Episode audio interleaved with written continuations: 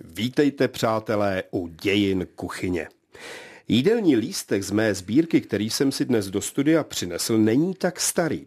Za to ale pestrý na nabídku jídel, která se servírovala v Bílém domě při recepci pořádané Georgem Herbertem Walkerem Bushem, u nás dnes již spíše známým jako Georgem Bushem starším.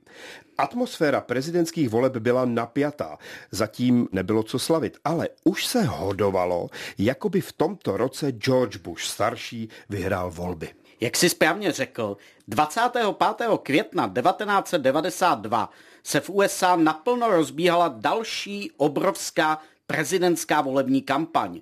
A v tento den uspořádal George Bush starší večeři s Jimmy Carterem, svým předchůdcem, a se zástupci Times Books ten Jimmy Carter, co vydal svoji nejslavnější knihu, Martine? Ano, vyprávějící o jeho první úspěšné volební kampani do Senátu v jižanské Georgii v roce 1962. Název Turning Point, a candidate, a state and a nation come of age.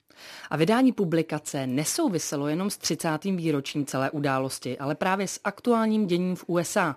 Naplno se totiž rozbíhala další obrovská prezidentská volební kampaň. Republikán George Bush starší se pokoušel o obhajobu mandátu proti vyzivateli z demokratické strany Billu Clintonovi. Navíc 25. květen 1992 se slavil Memorial Day. Ten připadá vždy na poslední pondělí v měsíci květnu. Je to federální svátek, kdy si američané připomínají padlé vojáky ve válečných konfliktech. Podle tradice měl George Bush starší také pronést rozhlasový projev. A to se taky stalo, paní Ivo. Jídelní lístek, který máme před sebou, slibuje pánové špičkovou recepci v Bílém domě. Víme, kdo ji vařil. Ale pochopitelně, garantem připravované recepce v Bílém domě byl šéf-kuchař oficiální terminologií White House Executive Chef, pan Hans Raffert, pocházející z Německa. V kuchyni prezidenta Spojených států působil již od roku 1969, takže si ho nejspíš dobře pamatoval i zmiňovaný Jimmy Carter. Šéf-kuchařem byl ale až od roku 1988. A co bylo zlatým hřebem večera z Raffertovy kuchyně, víme to? Vzhledem k jeho německým kořenům pochopitelně pečená kachínka, ale například Carterová rodina vyžadovala spíš americkou kuchyni. Ale já tady na slavnostním menu vidím italskou kuchyni. Carter tehdy držel štíhlou linii, místo amerických burgerů dával přednost domácím těstovinám. Pane docente, a vy byste dal přednost kachně nebo špagetám? To když teďko, Martine, mluvíš o té štíhlé linii, to je přesně to, co my dva vlastně každý den děláme, že jo? No já, přátelé, od Raferta z Bílého domu bych si dal třeba i toast. No já bych okusil tu jeho slavnou kachinku. Máš pravdu.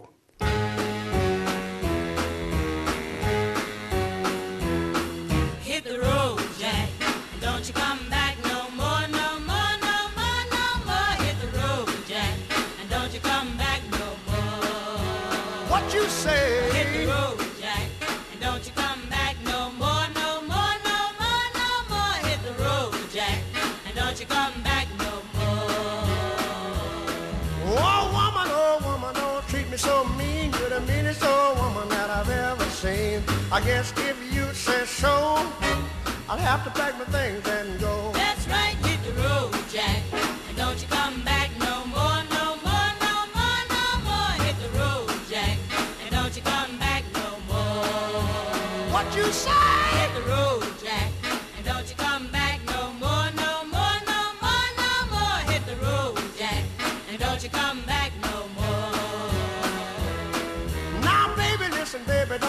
me this away, cause I'll be back on my feet someday. Don't care if you do, cause it's understood. You ain't got no money, you just ain't no good. Well, I guess if you say so, I'll have to pack my things and go. That's right, hit the road, Jack.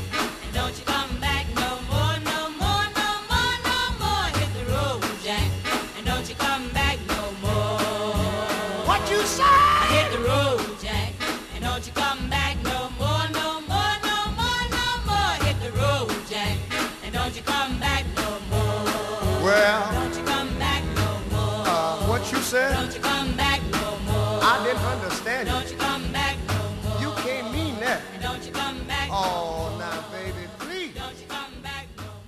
Posloucháte Dějiny kuchyně, jsme v Bílém domě v roce 1992, je pondělí 25. května a jsme hosty slavnostní večeře, kterou uspořádal George Herbert Walker Bush, u nás známý spíše jako George Bush starší.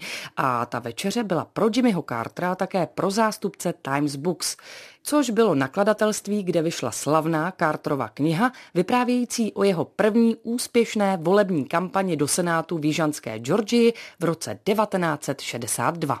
Ale při přípravě menu se 65-letý veterán, chystající se pomalu do penze, inspiroval spíše lehčí italskou kuchyní, jak to odpovídalo novým trendům. Ale pane docente, to už jsme přece říkali. Raději to zopakuji pro ty, kteří si nás pustili právě teď. Italská kuchyně ve srovnání s tou americkou, často smaženou, je lehčí.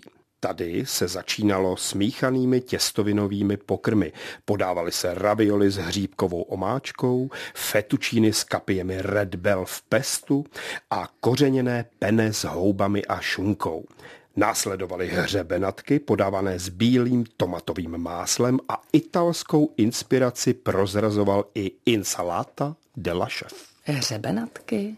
Co to je? To jsou mušle i vody, si vzpomeň, už jsme je párkrát v dějinách kuchyně měli. A máš pravdu.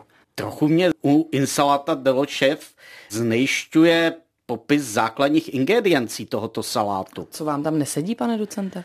Například sušené meruňky. No, tak ty jsou trochu neobvyklé. Navíc hodně lidí na ně má alergii, no, tak si je tam nedávejte. Ale já nevím, co je to white lettuce, tedy doslova divoký salát. Podle většiny slovníků má toto spojení označovat lociku jedovatou. Ta má mírně psychotropní účinky, takže ne, že se přejíš dneska salátem, Ivo. Těžko můžeme předpokládat, že by v Bílém domě jeli v psychotropních látkách, zejména v době značně konzervativního prezidenta George Bushe staršího. Tak, tak, šéf kuchař Bílého domu Hans Raffer byl známý tím, že každé jídlo pečlivě ochutnal, což je prakticky denodenní chleba každého šéf kuchaře. Ostatně po penzionování údajně zhubnul o více než 9 kg. Po důkladném ochutnání salátu z lociky by asi otěže musel převzít některý z jeho dalších kuchařů.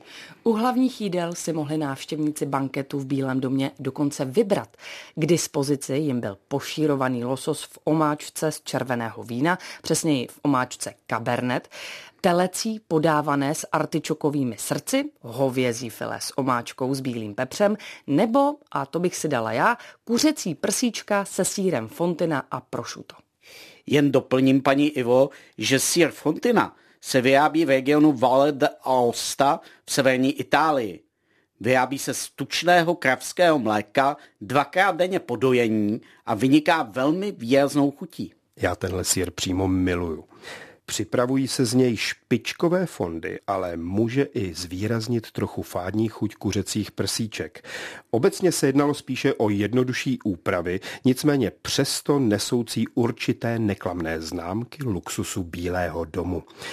Asi na počátku 90. let nepřekvapí, že se nějak nepočítalo s vegetariány. Ti by se mohli spokojit s těstovinovým předkrmem a také moučníkem. Ten byl ovšem jednotný. Servíroval se malinový mus, podával se v čokoládových pohárcích s vanilkou a malinovou omáčkou, jak já bych si to dala. K tomu bych vás, paní Ivo, pozval na kávu nebo čaj. To patří k správnému stolování ve znamení luxusu. Pokud ale oba očekáváte, že všechny tyto italské pokrmy doprovázela špičková italská vína, tak budete zklamaní. Alespoň v tomto bodě zůstával Bílý dům příkladně patriotický. V nabídce bylo bílé víno z kalifornského vinařství Lor, konkrétně Riverstone Chardonnay ročník 1990. Vůbec to není špatné víno. Toto víno z pobřežního regionu Monterey vyniká plnou a bohatou chutí a doporučuje se například ke grilovanému lososu, ke kuřeti nebo uzeným krevetám. Velmi správně, Martine, děkuju ti. A červené víno, jak čtu z jídelního lístku z Bílého domu, pocházelo z Kalifornie. Tentokrát z údolí Napavely. To je asi hodinu autem severně od San Franciska. Děkuji, pane docente. Chcete mě tam snad vzít na výlet? Tak vy dva výletníci, já to menu snad dočtu do konce. Červené víno podávané na slavnostní večeři, kterou zorganizoval v Bílém domě George Bush starší pro Jimmyho Cartera, bylo podle hodnocení kvalitní víno, i když žádná světová špička. Průměrná hodnocení tohoto ročníku činí celkem 88 bodů z celkových 100, což znamená známku very good, tedy velmi dobrý.